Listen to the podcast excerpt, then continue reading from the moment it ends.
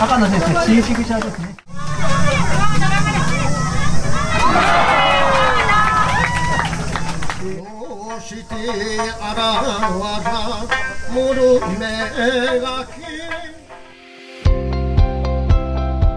沖縄相撲をご存知ですか？角、力と書く相撲。相手の腰に巻いた帯を互いに掴んで、右四つに組んだ状態から始まる沖縄伝統の相撲です。NHK の連続テレビ小説ちむどんどんでは、主人公の兄や幼馴染が砂浜で勝負する場面が描かれました。沖縄では地域行事の中で開かれ、現在でも年間50大会ほどが開かれているそうです。その沖縄相撲の大会が横浜市鶴見区で開かれると聞いて7月31日取材に向かいました。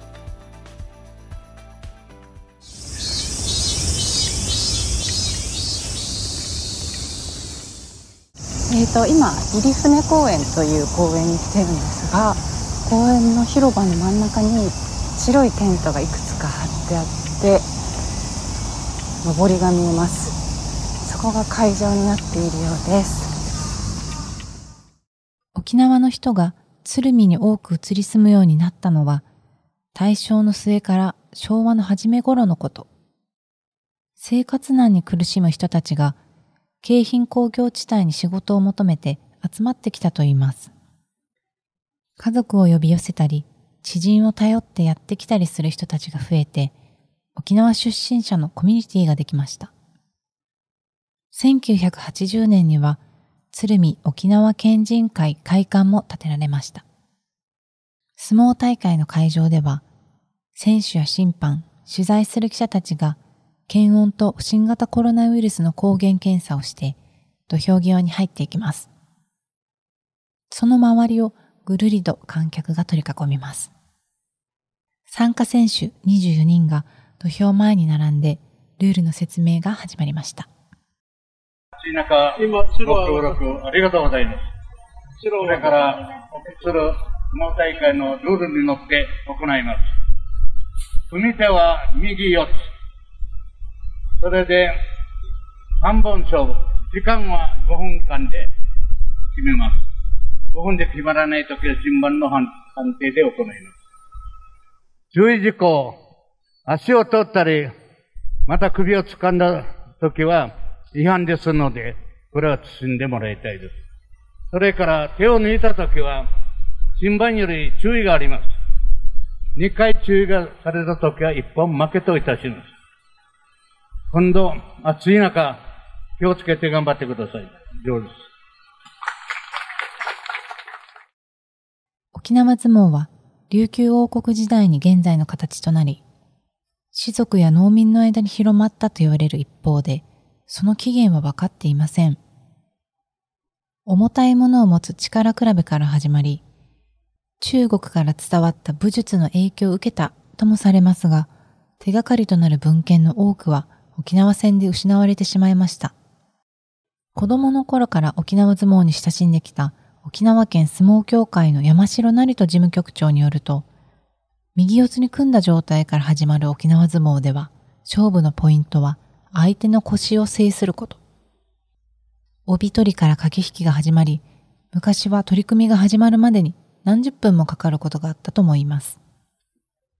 それでは、実際の取り組みが始まる前に、今回の大会で解説を担当した石原恒之さんに鶴見の沖縄相撲のルールや主な決まり手を説明してもらいましょう。沖縄相撲のまず簡単なルール、どんな風にして取り組みが始まって、はい、どうなったら勝つかっていうのを教えてもらえますか、えっとですね、島相撲はですね、3本勝負の2本選手制です。で、えー、背中がつかないと基本的に負けではないです。はい、背中が地面につかないと。だから、えっ、ー、と、胴体とか、あの、例えば、二人が横倒しになったとかいうんだったら取り直しですね。はい。で、押し出し寄り切りはないです。一応、あの、会場には丸く砂ではい土俵みたいなのがあるんですけど、はいはいここから出ても負けにはな負けにはなりりません。なりならないし、あとはその、押し出し寄り切りという決まり手もありませんから、当然土俵の外にでも、また真ん中に入って取り直しというだけですね。はい。あの、だから立ち合いがありませんから、組んだ状態から始めますんで、立ち合いがないので、その辺ではその、ごまかしができないんですね。あの相撲は本当に、山津の相撲は一瞬のこう攻防で、で決着がついてしまったりするんですけど、まあだから逆に言うと、その、超欲大王制みたいなことができるんですが、島相撲はそれがないので、あのーすごく自力がいります。体力ですね。はい。その、えっと、組んだ状態から始めるってことは、はい上半身よりも下半身の方が重要になるんですか？そうですね。あのー皆さん上半身に目が行きがち行きがちなんですけれど、あの、それよりは、あの、下半身の、あのー強さですね。プラス、あの、背筋力ですか？背中の、背中全体ですよね。の力が非常に必要なんです。どうしても引きつける動作が多くなるので、はい。決まり手のあの説明されてる時も、やっぱりその沖縄の言葉が入ってきますよね。はい例えばどんな決まり手があるか教えてもらえます？えっ、と、例えば一番代表的なのは高主ですね。高主。はい。高く乗せるから主になります。何を乗せるんですか？だから相手です。相手。を自分の体の上に乗せるので、で、高く乗せるので、はいはいはいあの、内縄口っていうのは、基本的に母音が3つなんですよ。はいあ、い、う、い、うなんですね。はいで、だから、のがぬになるわけです。で、せがしになるわけです。だから、主なんです。高く自分に乗せた後、で、投げる。背だから、こういう感じで持ち上げて、あ落とすからはははだから、高主。高主。はい。あと、膝をなんか使う。はい。チンシグチャーです。紳士ぐちゃ。チンシっていうのは膝って意味で、はい。グチャーっていうのはくっつけるって意味なんですよ。はいはいはい。だから、膝に、膝にくっつけて投げる技っていうそういう意味ですね。膝に膝を。はい。だから、こういう感じにする。あ、引っ掛け、ああ、そういうことですね。膝の裏に自分の。膝をくっつける。だから、膝カックみたいな感じですね。あはあはあはあ。そして、足元を、こう、だから、そのままひねって倒す。この二つが代表的な技です。そうですね。まあでも、主はいろいろあるんで、今言ったその、高主以外でも、こう、不意主って言って、右に投げるようにで左に投げるとか、そういうのがあるんで、だから主系が多いですよ、やっぱり。はい。決まり手っていうのは何、いくつぐらいあるんですか？そうだな。自分が知ってる範囲で言うと、1、2、3、15から、15から18ぐらいはあるよ。はい。石原さんはどこで沖縄相撲を、その、見てきたんですか？最初はだから本島ですね。はい。その後こちらでもやってるということして、こちらでもやり始めたという感じですけど。醍醐味はどこでしょうか？やっぱりはっきり決着がつくというところですかね。あとはその、お任せができないというか、あの、本当にしん、あの、体力全部を使って、なおかつ気力も振り絞らないと勝てないっていうところが、島相撲の魅力かなっていう気がします。鶴見の沖縄相撲大会はコロナ禍での中止を経て3年ぶり76回目の開催です。本土で今も続く沖縄相撲の大会はここだけと見られています。この日の横浜市の最高気温は35.2度。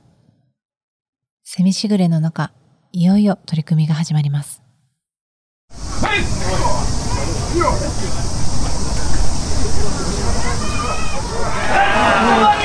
赤の先生、チンシグチャーですね。えー右のチンシグチャーです。タッと右ですね。あの膝で膝をくっつけて倒すという。長手の相撲で切り返しのような。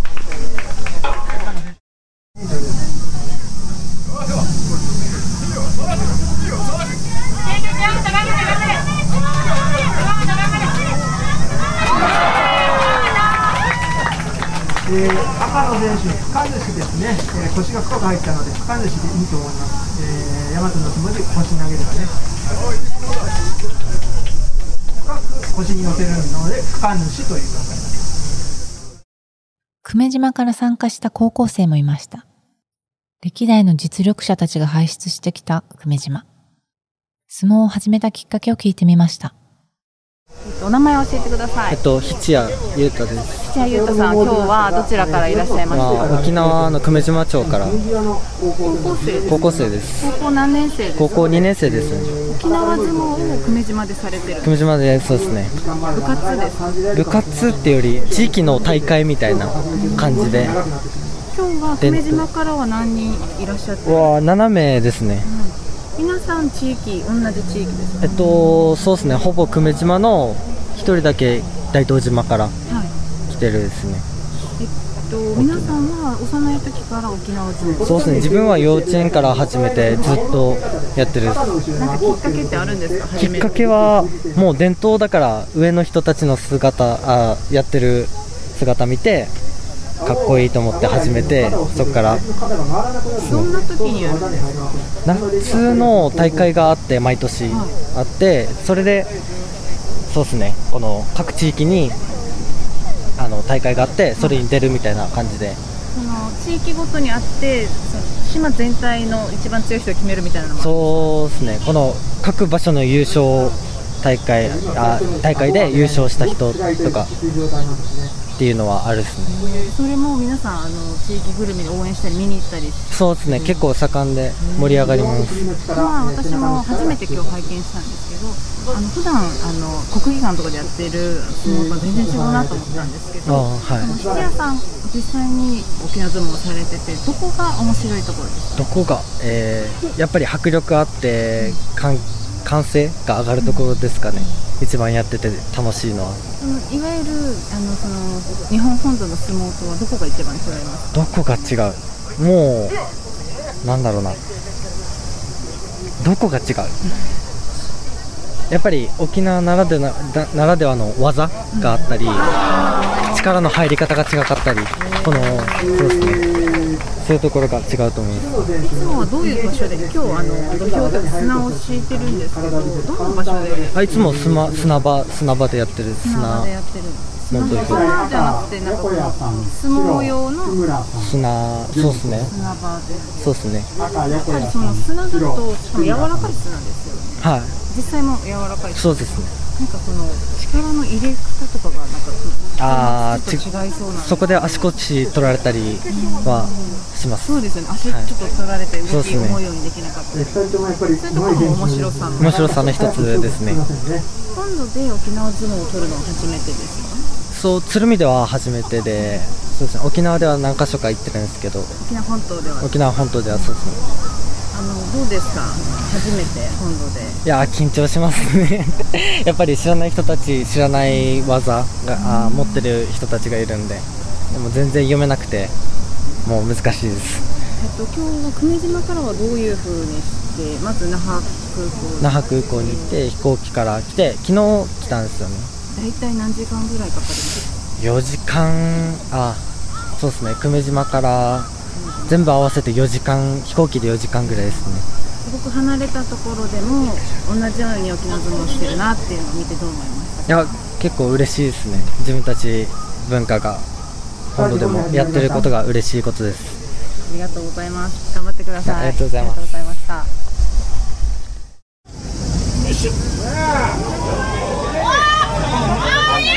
が、えー、非常に有利に思えるんです。が、えー、塩野選手が足が引っ掛けてますね、ももに。あれで自分の体重が相手にかかるので、えー非常に相手は疲れます。苦しいです。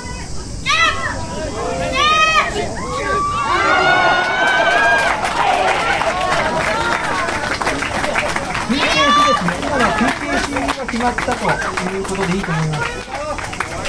相手のひときわ応援に熱が入っているグループがいました。声をかけてみると、沖縄本島南部の糸満市で開かれる地元の大会で経験を積んできた選手たちでした。今日はどなたのあの応援に？お金さんの。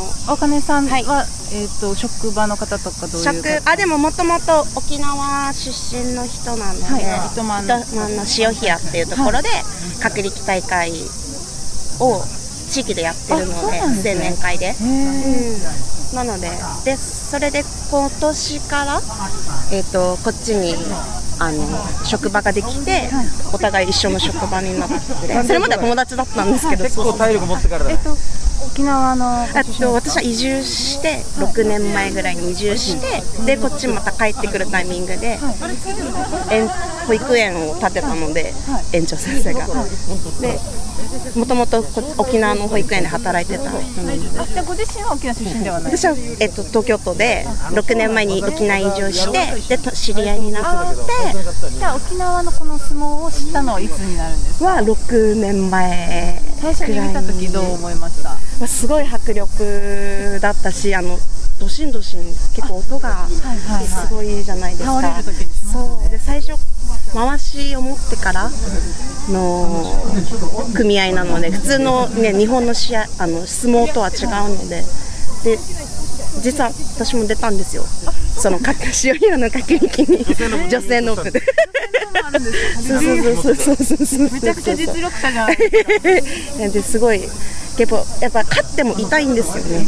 こう自分の回し持ったままあっちに倒れるので両肩がつかないと相手の両肩がつかないと勝ちじゃないので自分の手が挟まるんですよその。なので結構痛いんですけど。でもやっぱ盛り上がるのでで塩平は夜中3時ぐらいとか4時とか5時まで夜通しオールナイトでやるんですよ。夜から夜から始まって。そうそうそうそう。なので歴史あるやつででこっちでもあるっていう話で職場のメンバー誘ってきましなんか掛け声をかけてらっしゃったよたはいやはいやあそれはどういうはいやなんですかね？ハーイヤは、ハーイヤって、なんか、劇、なんだよ。林？みたいなもん。みたいな。そうです、イケイケみたいな。ハーイヤ気合を入れてたどうでしたか？あの今日の試合ぶりは。あかっこよかったです。本当久米島のねね久米島の相手に1試合一勝1本取ったのでそれはすごい本当に。誇りに思います。友達として。どうもありがとうございました。はいありがとうございます。ご本人にもいいですかね？インタビューして。お大金さんいいですか？大金和久さんに来てもらいました、大金さん今日試合どうでしたか、えー最初はめちゃめちゃ緊張しましたけど、まあ、1回戦なんとか勝てて、2回戦で、えっと、本場久米島の選手と当たれて、ちょっといい力試しにはなったかなと思います。最初こうあの相手の選手を持ち上げたんですけど、はいなかなか倒せなかったのあれどうしてですか？あれはあの、まあ、僕の作戦では持ち上げて、そのままあの高主っていう技に持っていこうってイメージしてたんですけど、やっぱ相手の選手が足でうまく僕の足をガードしてたので足首をかけて、僕の足がかからないようにガードしたんで、ちょっと次の手を考えてるうちに下ろしちゃいました。えっと、糸満のご地元でも、はい。あの沖縄相撲盛んで出場してらしたっていう今お話あったんですけど、はい、そうですね、地元はあの糸満市塩平っていう場所なんですけど、あの旧暦のお盆、旧盆の時期に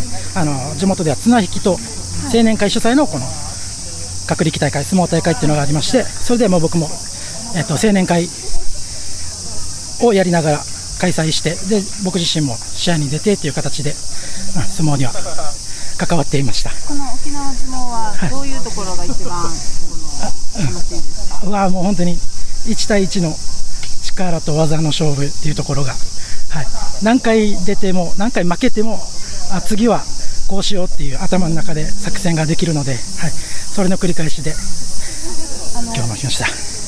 本土で沖縄相撲を大会としてあるのはもうほとんど少なくなってるらしいんですけど、はいはい。実際にこの地元じゃなくて鶴見でやってみて、今日はどうでしたか、そうですね、まあ、初めて来て、まあ、沖縄にいる時にも鶴見の大会って盛んだよって話はよく聞いてたので、今回、まあ、縁があって出れることになって、うん来てみたらやっぱりこの沖縄相撲好きな方たち、選手も含め、役員さんも好きな方がたくさんいるんだなと思って、なんか嬉しい気持ちでいます。今日の応援団の声は聞こえましたか、はい、もうずっと聞こえてました。あ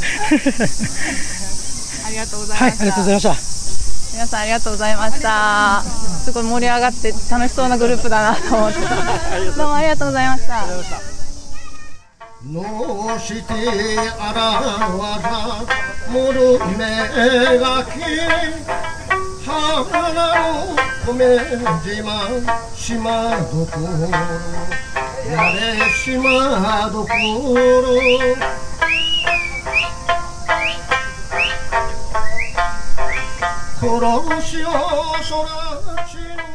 まもなく決勝戦です。大事な一戦を三振の音色が盛り上げます。決勝は横浜市の35歳、小野瀬匠さんと、久米島の19歳、上津東也さんがぶつかります。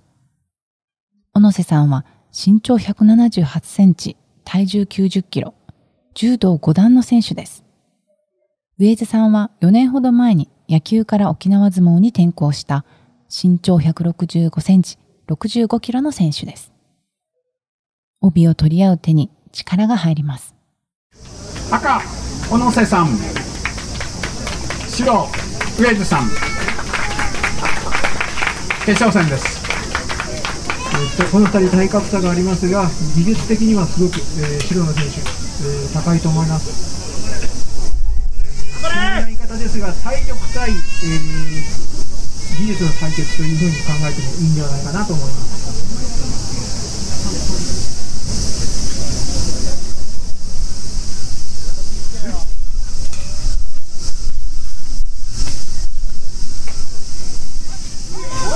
左の高主ですね。柔道の今みたいなこう桃に乗せて相手を投げるという技はないんですが、うまく島相撲の技術を使いこなしていらっしゃるのですごいと思います。まあ、柔道5段でいらっしゃるので体力プラス技術もあるというのはあるんですが、島相撲の技術はなかなか難しいので、使いこなすのは大変なんですが、うまく使いこなしていらっしゃいますね。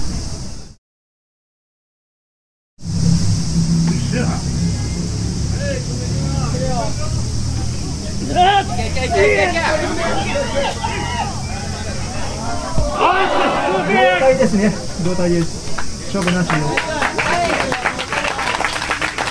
いや、あの体勢から切り返す、えー、古野選手、すごいですね。強靭です。体の柔らかさと強さがなければ、ああいう体勢になって耐えることはできません。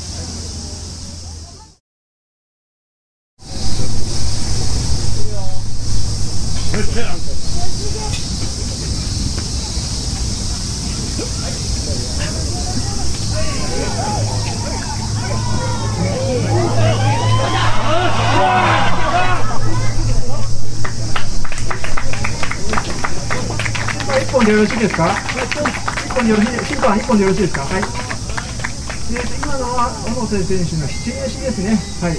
七足を取ります。宮田選手、日本のストレート勝ちでした。見事です。えー敗れた上の平野選手、えー、見事でした。一本取りかけました。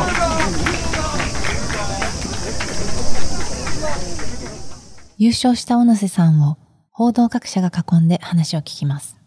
3年ぶりの開催で2回目なんですよそうですはい改めてどうですか、この雰囲気、盛り上がりとか含めて。そうですね、コロナが落ち着いて、もうちょっと盛り上がってほしいですけど、まあ、こういう中で開催してくれたのは、すごいありがたいことですね。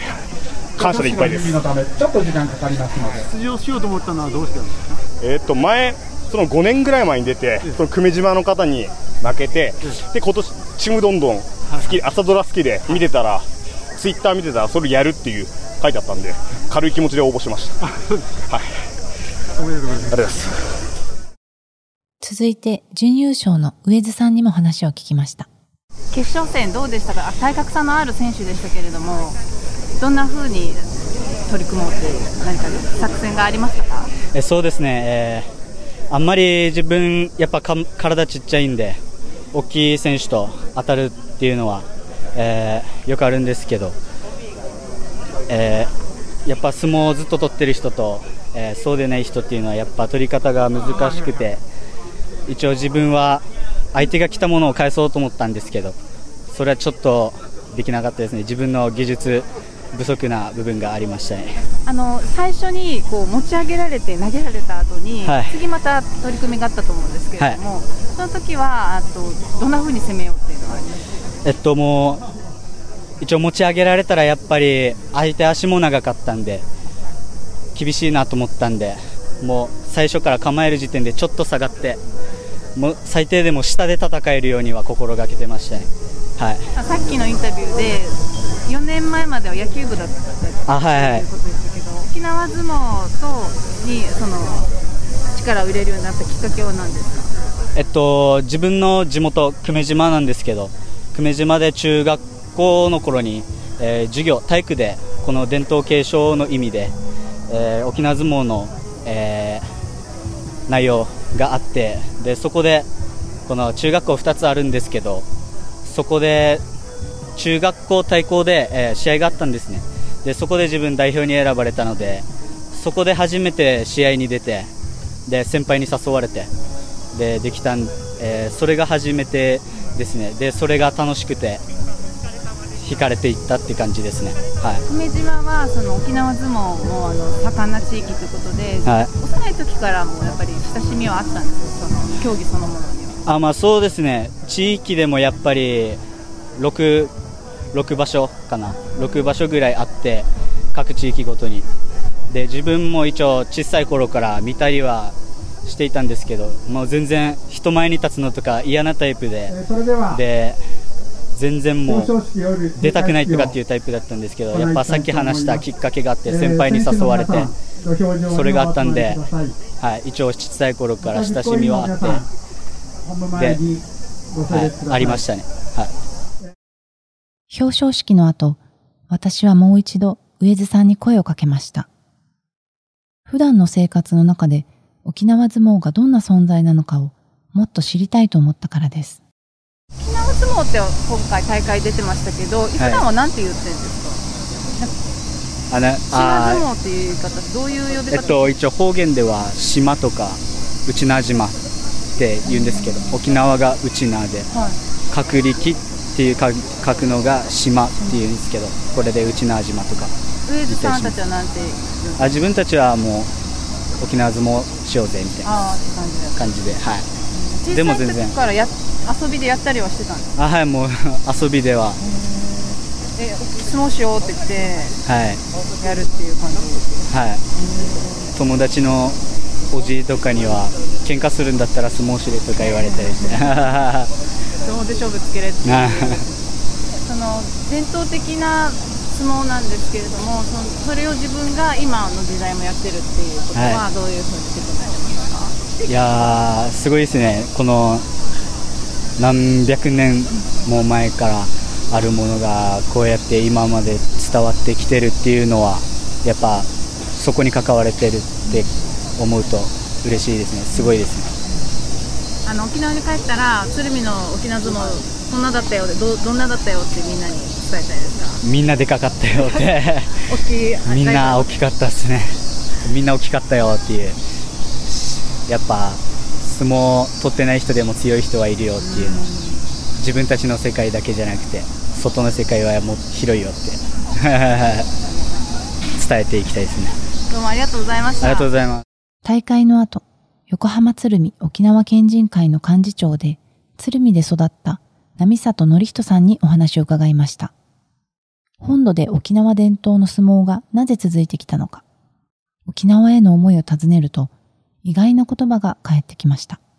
鶴見で沖縄相撲大会っていうのは、うん。えっと、75回目とおはいっしゃってまし、た、ああ正式が6回ですね、今回6あ76回。ええ。はい。はい。戦戦後すぐから。そうですね、そうですね、あの記録としては戦戦前にやった記録があるんですけども、写あのただあの、写真があるだけであんまりよく分からってなくて、で戦後始めた時には、もういきなり第10回って書いてありましたから、だから、まあ、あの戦前からやってたと、ただもちろん戦争があったので、それはじゃないですけども、もう昭和の初め頃からやってたっていうのは、あの写真が残ってるので、えーただ、あんまりあの誰が優勝したとか、そういうのは残ってないんですけどね。波里さんは何回目ぐらいから参加されてるんですか？私はあの、えー、と今日あの県人会のや役員になってからですので、まだ20年足らずですね、にもう20年、まあ、ご50歳半ばぐらいから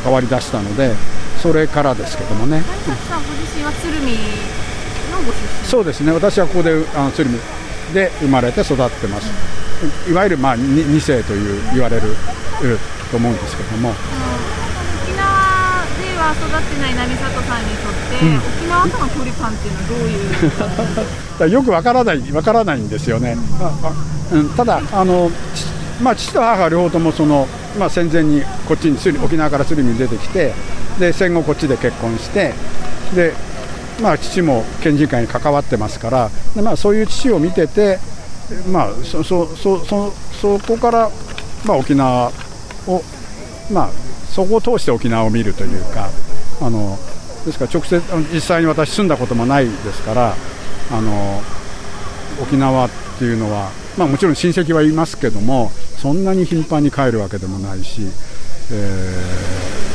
だからあんまりあんまり、うん、沖縄とこうなんなんて言ったらいいんですかね。つながってるっていう意識はないですけどもただまあ鶴見のこういうところにいますとねやっぱりそれで生まれて育ってるからそれはもうあの沖縄のことがこう、まあ、身近にありますからそれは意識しますよね。沖縄から遠く離れたうん。鶴見で、うん。沖縄の伝統の行事が残ってるっていうのは、うんどうしてなんですか、そう、どうしてなんで、わ私もよくわからないんです、わからないんです、それはね、わからないんですけれども、まあ、あのー人、うーんと、まあ、あの私は父があのし死んでから県人会に関わり出したので、で私は家島、父は家島なのでで、家島村人会っていうのがあるんですね、その県人会の中に。でそういう村人会の人は、まあ、多少は面識もあったりしてたので父が亡くなった後、まあ村人会に入り村人会から今度、まあ、村人会が今度は代表を送送るあのななんていうんですかね執行部に送送るんですけどもそういうそのそうそういうふうにして入入っていったのでただあのななんていうんですかねあの、まあ、そういう父を見ているので県人会と関わるっていうことはまあそれはあのまああのし自然自然まあ半分自然みたいなまあそそやらなきゃなとは思っています。でまあもちろん一番大きいのはやっぱりあの県人会ってあそこ建物が会館持ってますから会館の運営とかそういうのはやっぱりそのそう父親の世代またそのちょっと上の世代の人たちが、まあ、苦労して建てた会館ですからそれはもう県議会のものですからね。でそういうものを受け継ぐのはお前らだよってやっぱり言われるわけですよ行くと。顔を出すと。父はあんまり言わないんですけども 周りの人が今度はお前らの番だからなってちゃんとまちゃんとまちゃんとちゃんとまままあ守れとは言わないんだけどもちゃんとそうそうっていうふうに言われますから言わあの、まあ、そんなこともあってあまあまあそうそうだよな。